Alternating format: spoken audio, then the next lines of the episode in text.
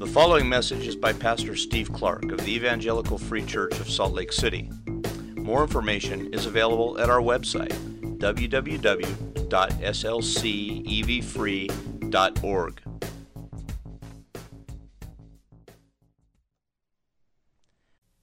Father, we are thankful for the invitation, for the permission, and even for the command to cast our cares on you. We are people full of cares.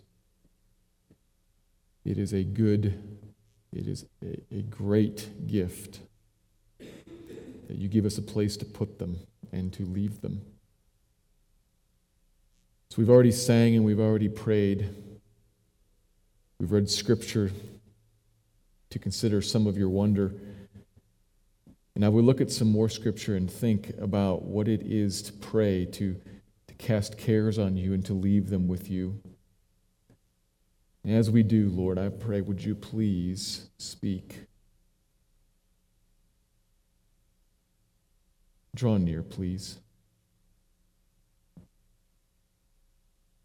It is too easy for us to rehearse theology, to remind ourselves of familiar passages, and to not actually hear from you, and actually even not to think about you.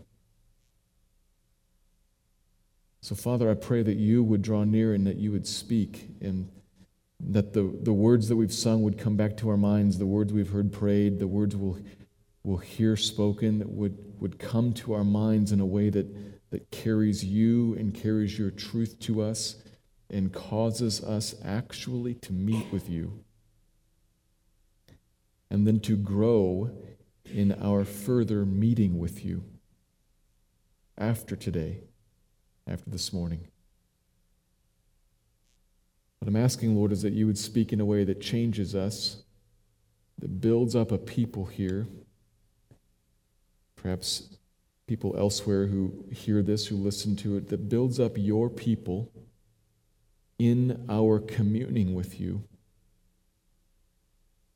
in our relationship with you, in, in our daily moment by moment relating to you. Would you increase that today?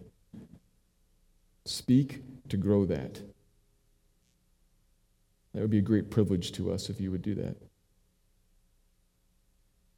Would I ask you also to give clarity to my words and to my thinking, even as I find myself distracted and betrayed by confused thoughts and many different thoughts. Would you make your, your path plain here? Would you make your word clear? Help us, Lord, to understand you and to draw near to you. Build your church, please, under the name of your Son here. Pray for blessing to you, a God who blesses. So we pray in confidence that you will answer. And we say thank you. Amen.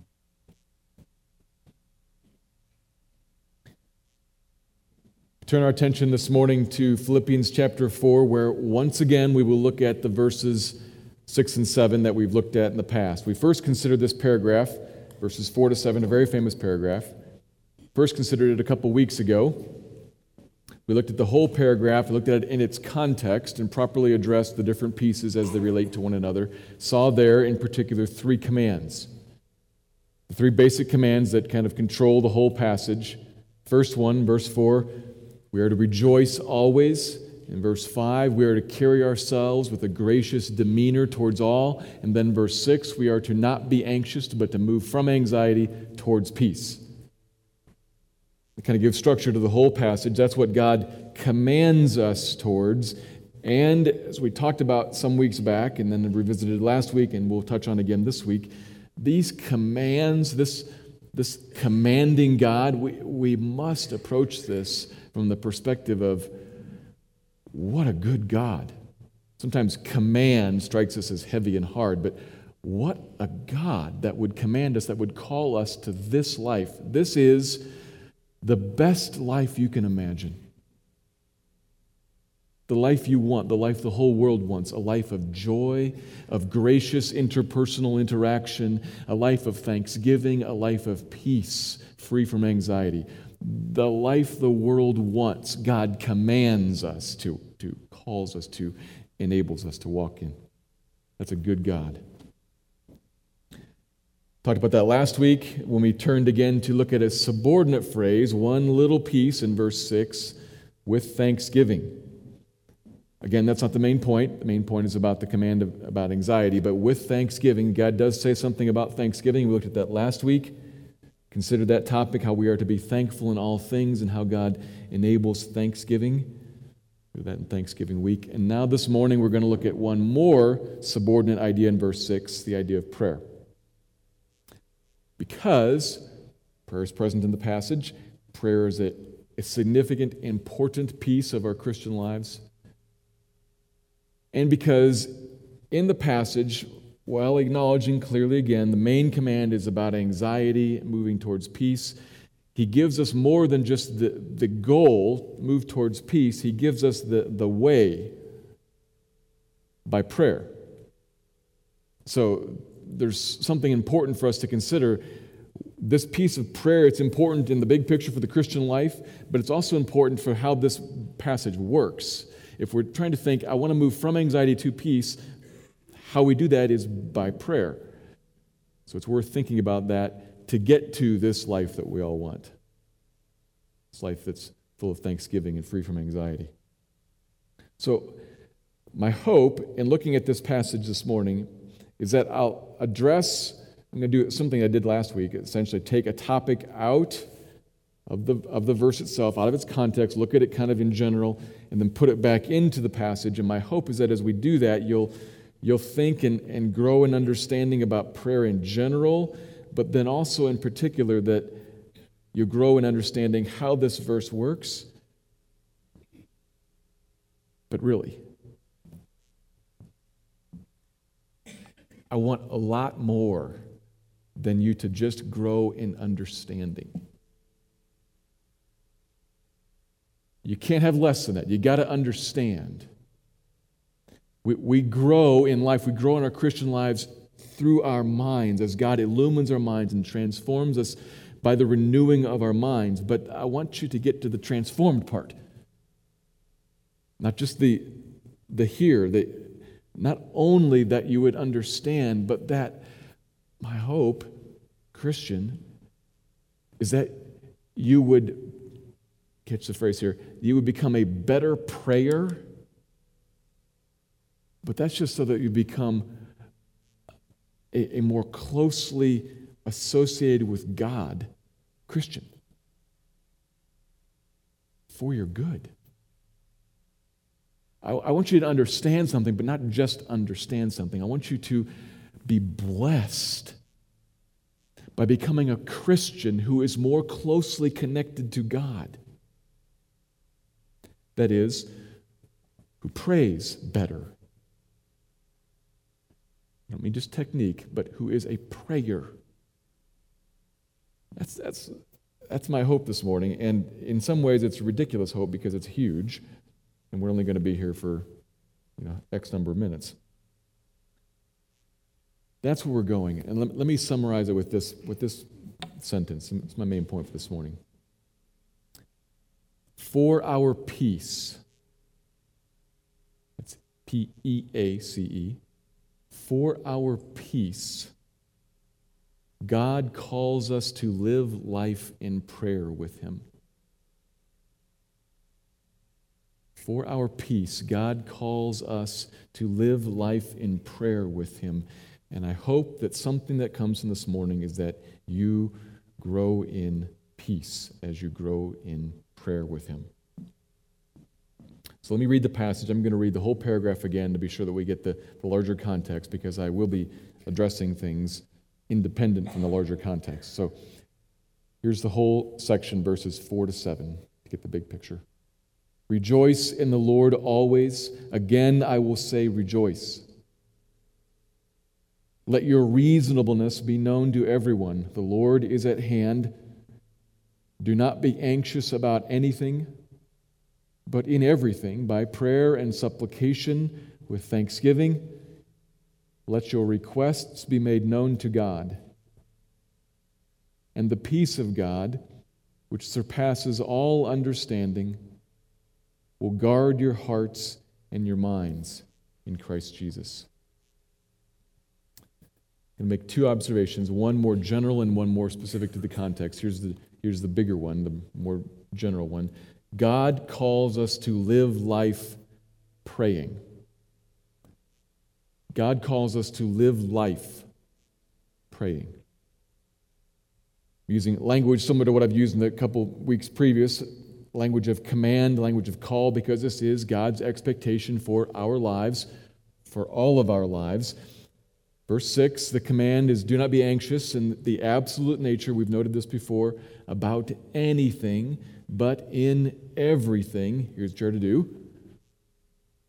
In everything. And what follows are three words that are uh, very similar. Three words that are pretty close prayer, and then supplication, which has a little bit stronger emphasis on, on need, on, on a little bit stronger push towards a I am desperate and I'm, I'm crying out to God. Prayer, supplication, and then requests, askings. And of those askings, or those requests, we are to let them be made known to God in everything. So, in all of life, we are to be a people, Paul implies we are to be a people who, in everything, are praying, petitioning, making known our requests, praying. That's the thrust of this verse, and it's the explicit statement in a bunch of other places. Consider just one, a passage very similar to this one we looked at it last week, 1 Thessalonians 5 16. Similar statements and a similar place in the book, presented similarly. Paul says there, rejoice always, pray without ceasing, give thanks in all circumstances. We are to pray without ceasing without stopping, without giving up. Absolute, again, in every situation, in all circumstances, there isn't any place in any time that we're supposed to say, in this I shouldn't rejoice, in this I shouldn't be thankful, in this I shouldn't pray. Always live a life praying. So, what is prayer? Well, lots of books and lots of sermons have been written on this, and I'm not going to begin to scratch the surface on it. But there are a couple things that would be helpful for us to, to remember. The words used here are generic words. They're the words that any Greek speaker could use to talk about praying to any Greek god or idol. Prayer simply is talking to God. So God calls us, Paul is instructing us, talk to God. At which point we have to say, stop. Because prayer, talk to God, the same words used down at that temple to talk about that idol, the same words used in this pop culture song, the, same words used by this psychologist that talks about how useful it is for people to pray because it calms your heart rate. We're talking about the same thing, praying, using the same words, praying, talking about praying to God, we use the same word, G O D. Stop. Because we mean something totally different.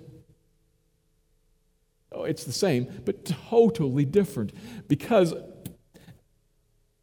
English language here is, is weak, so I'm going to have to say it with emphasis.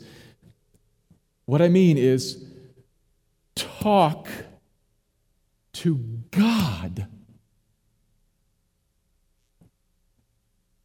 Think about that.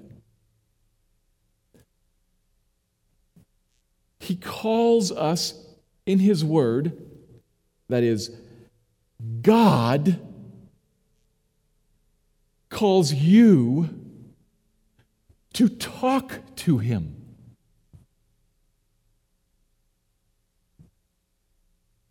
That is far more amazing, far more amazing than any of us think.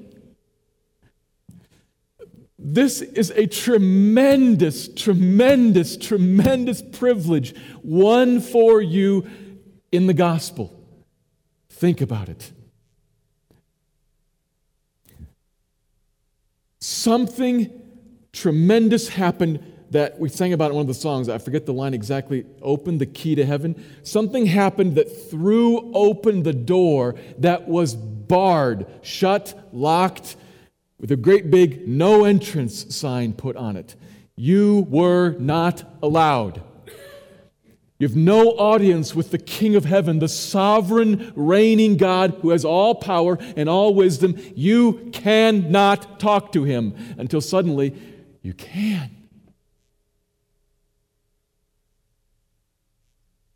What a tremendous privilege.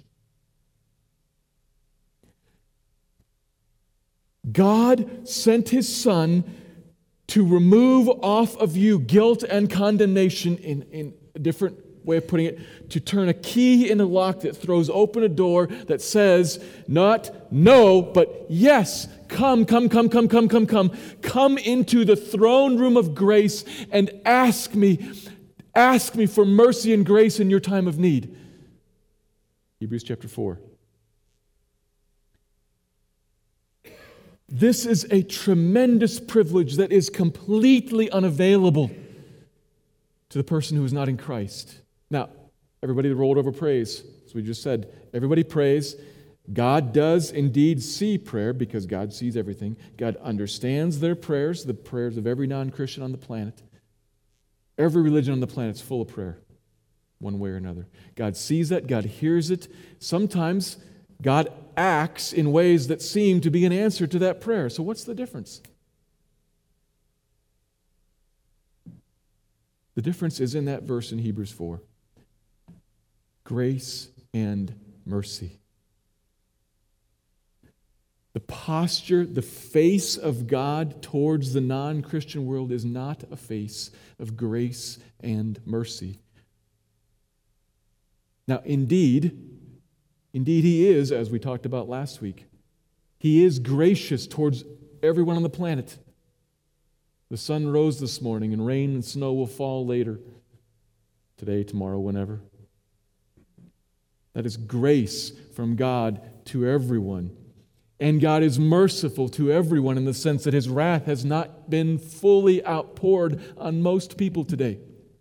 That it's a mercy, a holding back of the judgment that is due. But it is only the holding back of a judgment that is due as water held behind a dam, one day to be released.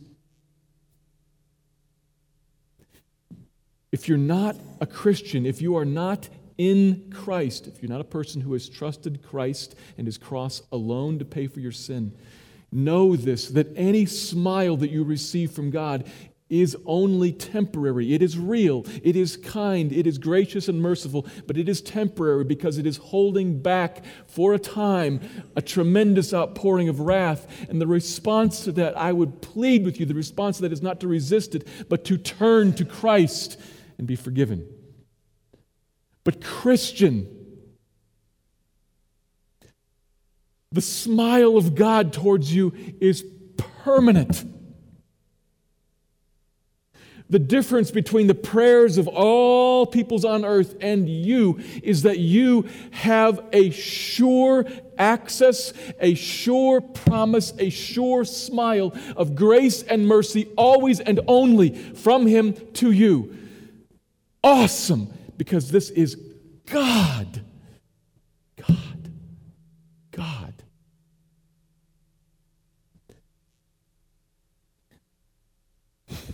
Bold submission, a coming to a throne to ask, is a tremendous privilege, won for you. Promised, certain, favorable connection is open to you, and you are commanded to take him up on it calls you to live a life praying. So go to him and talk to him. Not to change him. Be helpful to be clear on a, on a point right here. Not to change him. When we think about prayer, we're not going to God to pray to God to change God. Sometimes that's a bit confusing to us because we will read something perhaps like, like the story that Jesus told about the persistent widow. You know that one from Luke 18. He tells that story to teach his disciples to keep praying. But we can misunderstand the story because it, on the face of it, it's, it's a woman who goes to a judge and nags him and nags him and nags him and nags him and nags him until finally he gives in to get her to be quiet. Oh, that must be what God's like. I have to nag him and nag him and nag him and nag him until finally he does what he didn't want to do, but does. So he's unwilling, but can be changed. No, that's not the point of the story. The point of the story is to call us to faith that keeps asking. We don't come to God to change him. We don't come to God who is unwilling but must be coerced.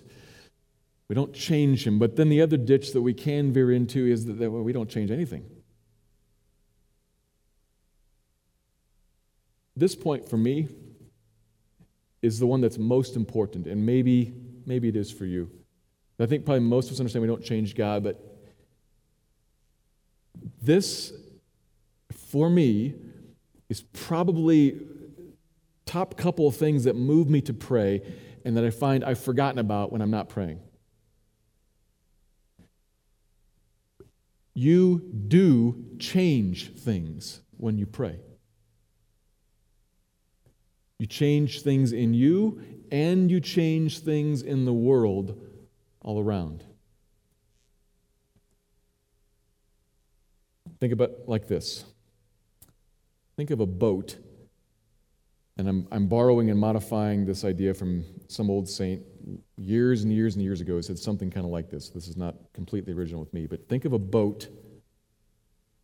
You're in it, and it's tied to a dock in a lake by, say, a 50 foot piece of rope. Now, you can't drift out into the center of the lake. You can't drift off to the far shore. You, you can't get lost out there in the vast expanse of this huge lake because you are indeed tethered to the dock. But as the wind comes and as the, the currents are, are turbulent all around, the boat drifts in, the boat drifts out, the boat drifts to the left, the boat drifts to the right. It goes all over the place until you do what? Until you start pulling on the rope. And then what happens? The dock doesn't move, but the boat does. And you in the boat does and you both draw near to the dock, to the harbor. That's what we're doing when we're praying. We are moving the boat and we are moving us because you think of the pulling, if you think of praying as I'm drawing near to God, because that's what God has decided, that's how God has decided to work in the world. God works in the world. Understand this. God works in the world. The big word is the doctrine of providence. We've talked about this a bunch of times. God works in the world sometimes by miracle, but most commonly by providence, by using ordinary human means, ordinary laws of nature means, ordinary animal, wind, gravity, ordinary means to accomplish His purposes. And one of those means that he uses is prayer. He works his purposes. We don't give him his purposes. He works his purposes through and as we pray. It's what Jesus was getting at when he said, he said this a number of times in different places. It's very simply put in John 14 14. Jesus says there, if you ask anything in my name, I will do it. Very simple sentence. If you ask, I will do it. He wants us to ask. And He will act, He will do it when we ask. This is the doctrine of providence in prayer. The praying comes first, then the acting comes second. And he says, Ask, and I will do it. Ask anything in my name. That is, in accordance with me. Anything that lines up with me, we don't give him the purposes, he gives us his purposes. Ask it, and I will do it. But if you don't, I won't.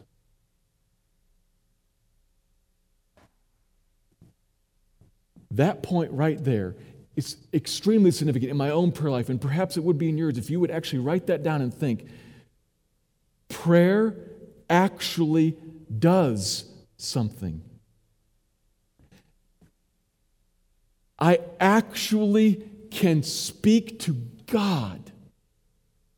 I can take my requests, my concerns, my needs to God, and I can lay them in front of Him and I can ask, and He will respond in ways that He would not respond otherwise. Things will happen when you pray that would not happen if you didn't. That should move you, brother, sister, that should move you to pray desiring to see God active in the world to respond. Now, why, why has God chosen to work that way? Well, ultimately, I don't know. You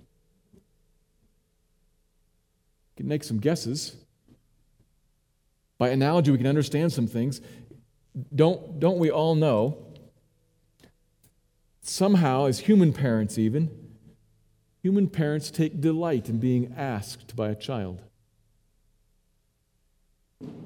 Take delight, don't they, in the trust implied in the asking, in the awareness that grows in the child apart from dad, I can do nothing.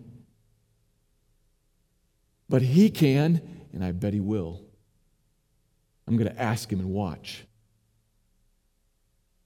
There's dependence and there's trust and there's the honoring of the one who has the capability and who shows it. And there is the involvement of the child in that as the child is grown, comes to see, my dad can do anything.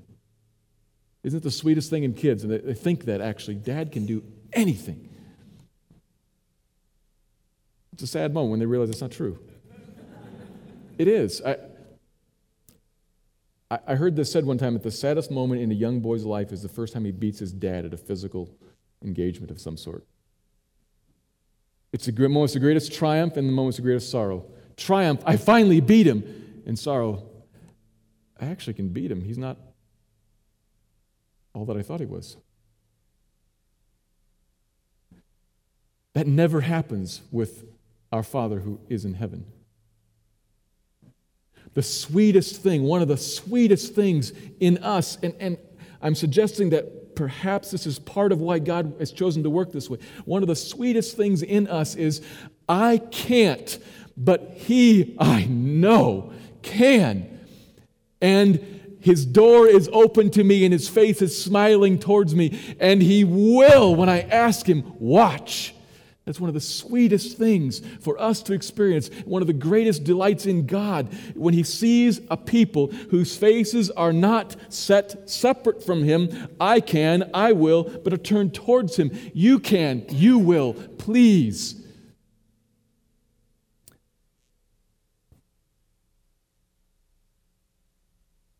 Perhaps that's part of why God has chosen to work in response to prayer. Makes clear who the doer is, makes clear the disposition of the doer, builds in us dependency, faith.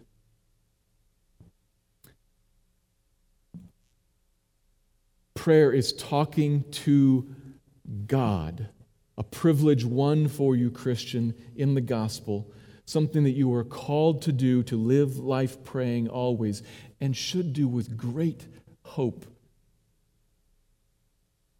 he wants to respond and will respond to work in this world, to do things when you ask Him.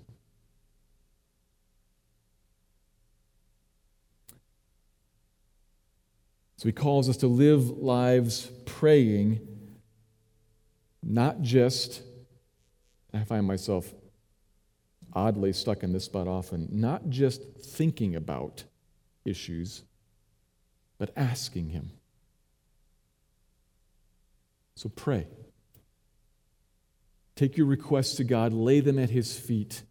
Take your ask, askings to Him. Pray and petition Him in all things, in all of life. That's the first general point what prayer is talking to God, engaging with this great God that has opened his door to us in the gospel and promises to respond to our prayers. That's the first point.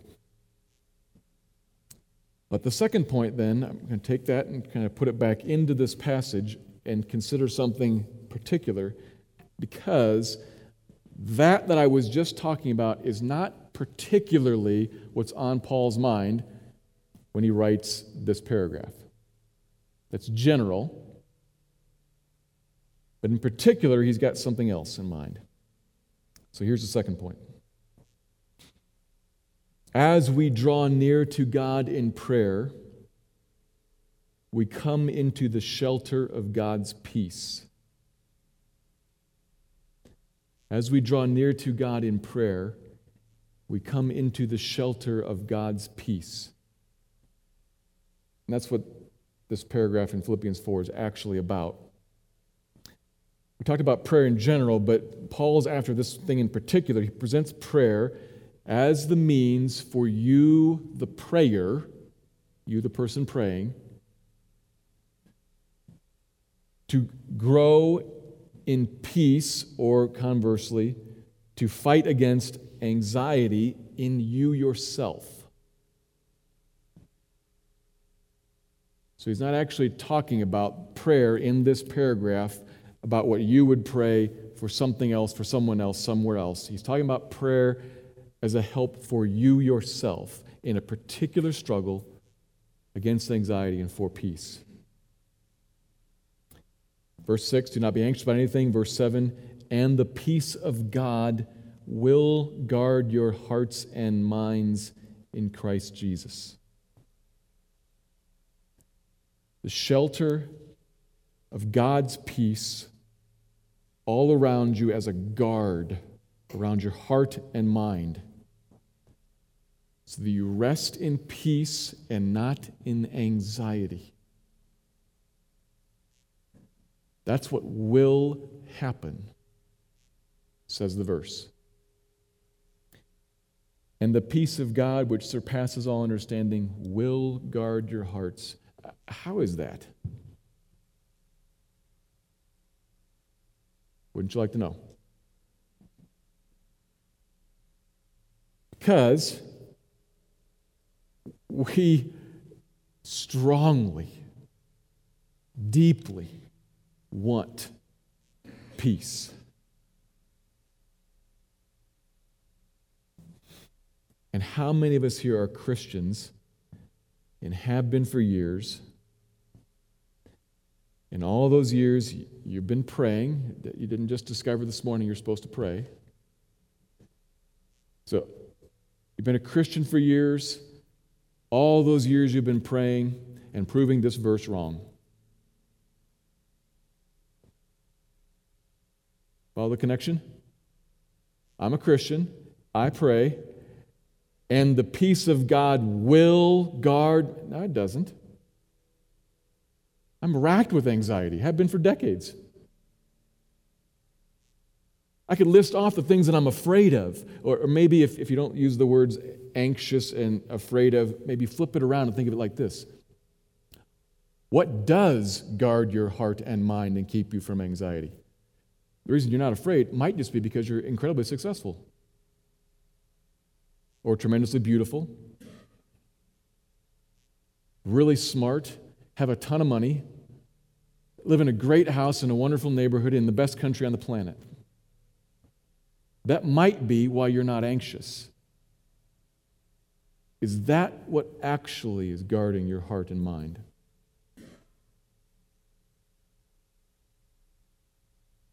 or maybe what you're really saying is, Steve, I don't need to think like that. I, I'm well acquainted with anxiety.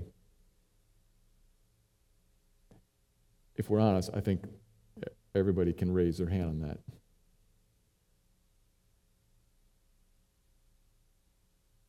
One tragedy of many Christian lives. I can't speak specifically about yours. One tragedy about many Christian lives, about mine often, is if, if God has called us to, wonderfully called us to, and enabled this, this Christian life, my Christian life, I think probably yours often is somewhere here.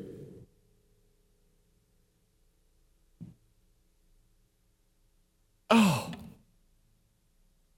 This is why I said at the beginning, I don't want you to just grow in understanding how this all works. I want that to change. I want, I want for me, and maybe for you, for, for this gap to close and for there to be in you a different sort of life, a life that actually is known by, dominated by. We are, we are sinners in a fallen world. It is never going to be 100% now. That's what God will bring when He brings in the new heaven and the new earth. But that will close this gap, not completely, but will close it so that you will know increasingly life free from anxiety, life captured by, covered by, surrounded by, guarded by the peace of God in Christ. That's what will happen, it says. How? How can that be? It's not my experience. Let's think about what he means here. He does not mean, obviously, experience proves this right. He does not mean that any and every stating of request to God brings peace. That clearly is not the case. We've all prayed, and we've all been anxious. What he does mean, though, is this. This, this will seem like a subtle point, but this is the point. Subtle point, but this is the point. As we draw near to God in prayer, That's the point. As we draw near to God in prayer, not just as we pray. That might seem like a very subtle point, a splitting of hairs. There is a gulf of difference. God present is what makes for peace, not praying.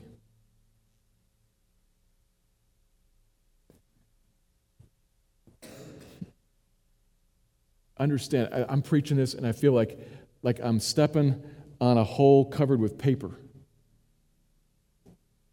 Because there's, there's not really much there. Am I, am I going to stand up as I move across this? Are you going to check out and say, oh, that's, that's too fine of a point? There's, there's... But we have to move across this because this is the whole deal. And there's a slight, and I do not mean in any way whatsoever to strike you with this, but there is a slight indictment of many of us, I fear, in much of our Christian lives, that while praying, we are not actually talking to God. That's possible. And I fear that that's what is really what's behind the. I've been a Christian for years, I've been praying for years, and I'm just as anxious as I was before. Perhaps you're not actually talking to God because it is the presence of God that will bring the peace of God not the act of praying. He hints at the presence of God even in this very passage. I'm not even, I don't even need to withdraw to general theology. From this passage, there are a couple of different hints that it would be worth noting. Why does he pile up words that are nearly redundant three times to talk about prayer and supplication and your requestings? Because he's trying to get the point across. You're talking to someone, you're actually communicating. There's someone on the other side of this. Think about it. And you do so with thanksgiving. Well, thankful to who? This is one of the great fallacies of, of the U.S. national Thanksgiving. We say thank you to whom? We're supposed to be thankful towards God, but if you've removed that, we've got thank you spoken into the vacuum. There's a God on the other side of thanksgiving. With thanksgiving, I'm talking with thanksgiving. I'm communicating with God. And at the very end, what guards my heart my mind is the peace that is in Christ Jesus, relational. I'm, I'm, I'm sitting within Him, in Christ. So there are hints here. He doesn't, he doesn't use my language of the presence of God, but there are hints here that we are communicating with one towards whom we are thankful, in whom we rest. That's where peace comes from. The reciting of a list of requests, your experience proves it, doesn't bring peace. God does. As we come near to the dock, as we come near to the dock, to use that analogy, we're actually drawing near to God. We see God more clearly. This is where you have to imagine what happens when you draw near to God. Something different than listing off requests. Oh, I bring my requests, absolutely. I do bring my requests. He wants to hear, first point. He wants me to ask. He wants to smile on me and answer. I bring my requests, but I bring them to God. And sit there in front of God, and what do you see? You don't, you don't come with the list. You come with the list. I still have the list. You come with the list. Father, and you look, you, you, commune with God. List in hand, absolutely. We, we need, we must lay them in front of Him. He wants to hear it, absolutely. But it is relational, it is communication with thanksgiving. Father, who is He? Do you know?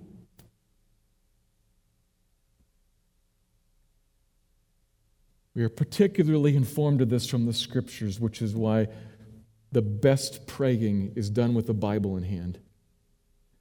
We are particularly informed of this in the scriptures. But sometimes you don't need the Bible in your hand. You can be in your car and remember the Bible. But you have to lift up your eyes and behold the one who sits on the throne, into whose presence you have come. And as you see, that's who he is a sovereign God who reigns. Power. Power. Oh, and that's who he is a sovereign God who reigns from a throne of grace, power, and grace. His posture, his demeanor towards me is one of smile always and forever. Seated on a great throne with immense power, utilized in wisdom. That's who He is.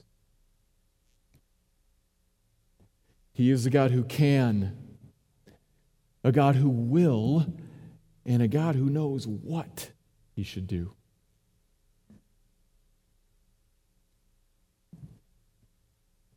That's who He is. And if that will wash over you, if you will sit beneath that fountain, ever pouring on you and ever soaking, list in hand, you, you come into the presence of this God, desperate for a job, absolutely perplexed about that loved one and the choices he or she is making. You come with that, that written on the list. Uh, this I have to bring, I have to ask about this Father of power and grace, of majestic glory and close, intimate loving kindness. I have to ask you, this is of great concern to me. I know you know what is best. I know you are able and willing. Please intercede. And the only conclusion that you can come to with this list in the presence of that one is there's no way on earth this does not work out for good. For the good of the kingdom and the good of the king and the good of the king's subjects, me. No way on earth his will is stymied. No way on earth his smile turns to a furious anger. No way on earth he's befuddled. No way. And there, with this list in his presence, the peace of God stands around you, guarding you. All your anxieties cast at his feet. What else do I need? Thankfully, I have everything. Thank you. Rejoicing, it's going to go well. Walking out to deal graciously with people in job interviews and perplexing family members.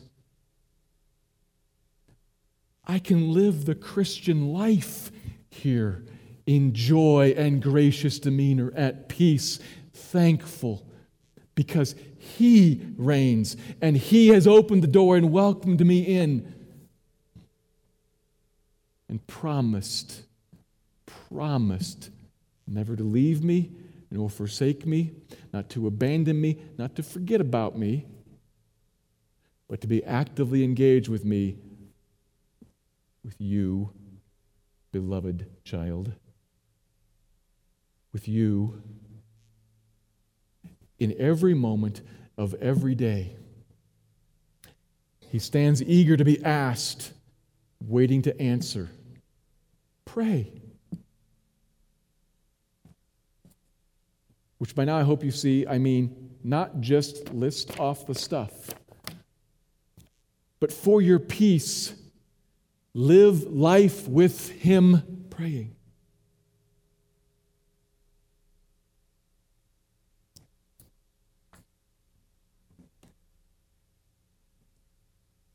It could be that one of the reasons that lies behind I'll say it generically, your trouble, because I don't know what your trouble is. It could be that one of the reasons, one of the things that lies behind your trouble is that you don't pray. That you don't, perhaps, that you don't come into his presence to look at him that you don't stay there long enough until peace comes to rest in here. How long do you need to pray? Until then. You don't need to 15 times list off the I need a job, I need a job, I need a job, I need a job, I need it. He knows that. You don't, you don't pray by listing off things and stating all of them out loud. You don't pray by the clock. You pray by the heart and by peace. And you need to pray, that is, commune with God, until you come to rest. He calls you to live life with Him, praying. A command, but once again, a glorious, glorious summoning of you, a summoning of you for your great good, a summoning of you to bless Privilege is one for you as He's opened the door. Walk in, look at Him, and talk to Him for your peace. Let me pray.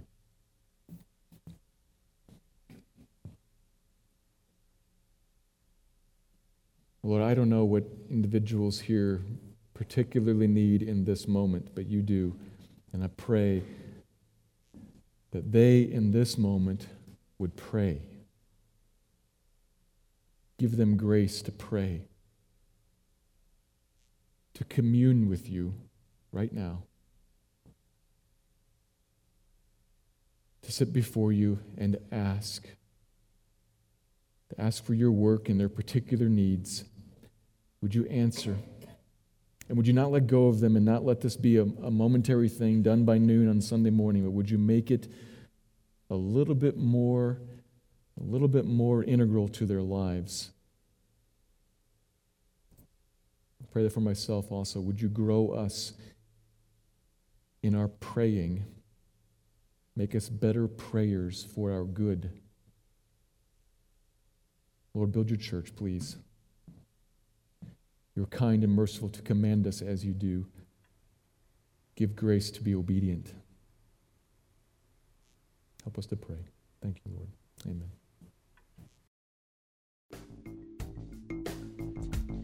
Thank you for listening to this message by Pastor Steve Clark of the Evangelical Free Church of Salt Lake City in Salt Lake City, Utah. Feel free to make copies of this message to give to others, but please do not charge for these copies or alter the content in any way without permission. We invite you to visit our website at www.slcevfree.org or call us directly at area code 801 943 0091. Our mailing address is Evangelical Free Church of Salt Lake City, 6515 South Lion Lane, Salt Lake City, Utah 84121.